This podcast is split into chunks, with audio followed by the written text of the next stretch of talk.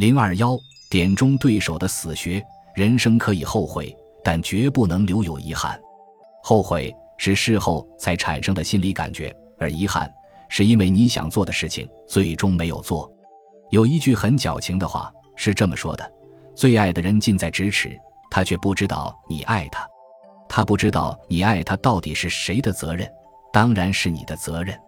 你既然爱对方，为什么不去表达？因为你没有直面生活的勇气。我最鄙视的人，就是那些把所有的遗憾都美化成生命中那意味深长的追忆和怅惘。人生最美的地方，不是你的记忆，而是你的经历。和别的地方不同，对宋江来说，江州看上去很美，仅仅是看上去。要知道，宋江的命险些葬在江州。从揭阳镇出来，宋江一手揣着吴用给监狱长戴宗递的条子，一手握着张衡等绿林集团势力的照顾，简直是黑白通吃了。不过，随着宋江在浪迹江湖时网罗的势力越来越多，他内心升腾起的创业欲望也越来越强，而他造反朝廷的蛛丝马迹也越来越暴露。不过，这一切还要从结识戴宗开始讲起。一般意义上说，宋江既然有了吴用这层关系，自然就应该单刀直入，告诉戴宗：“我是江湖老大，你也不是什么好人，我们都是一条道上玩的兄弟。”给，这是梁山吴用军师给你的信。日后咱哥俩互相合作，有福同享，有难同当。但宋江不这样干，按照当时宋朝监狱的级别。戴宗是两个监狱的领导，差拨和官营只是戴宗下面两个监狱的直接负责人。宋江很快对这两个直系领导使用了自己最拿手的绝活——送礼。两人笑纳之后，非常关照宋江。渐渐的，这些监狱头子和狱卒无一不爱他。这个爱的境界就表现在戴宗前来慰问宋江的那一刻。戴宗脑子里现在浮现出一个问号。自他掌管监狱系统以来，一直抱着犯人有钱就让你舒服，没钱就整死你的态度，深入贯彻吃黑钱的优良传统。而且下面的工作人员工作积极主动，思想觉悟极其高尚。但这个新来的犯人，怎么到现在还不把钱给我送来？难道想找死吗？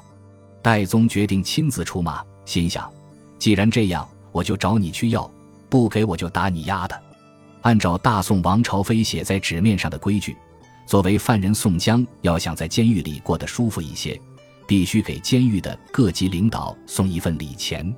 宋江作为朝廷能力，这套规矩闭着眼睛都能背起来，所以他把差拨、管营打点的特别到位。为什么就不给戴宗呢？不但不给，宋江还对戴宗索要黑钱的言行极其不耻，并提出了严肃的抗议。戴宗只有采取新的手段来对付这个新来的犯人了。很快，戴宗发出了这样的号召：“贼配军，安敢如此无礼，颠倒说我小灾？那都坨的，与我背起来，且打这厮一百训棍。”话音刚落，他手底下的那些打手全跑了。一个匪夷所思的现象出现了。这些平日里把打杀恐吓犯人作为生存手段的监狱工作人员，竟然主动发起了非暴力不合作运动，这明显破坏了上千年的监狱系统工作人员的职业守则。戴宗更加气愤了。毛泽东曾说：“自己动手，丰衣足食。”戴宗同学一看这个阵势，必须坚守自己的职业操守。既然你们不打，我不能不带头。只见戴宗拿起一根铁棍，向宋江劈面打来。宋江面对眼前的疾风暴雨，丝毫不为所动。他只说了这样一句话，戴宗同学的脑袋就开始震荡了。我因不送的常例钱，便该死时，皆是梁山泊吴学究，却该怎的？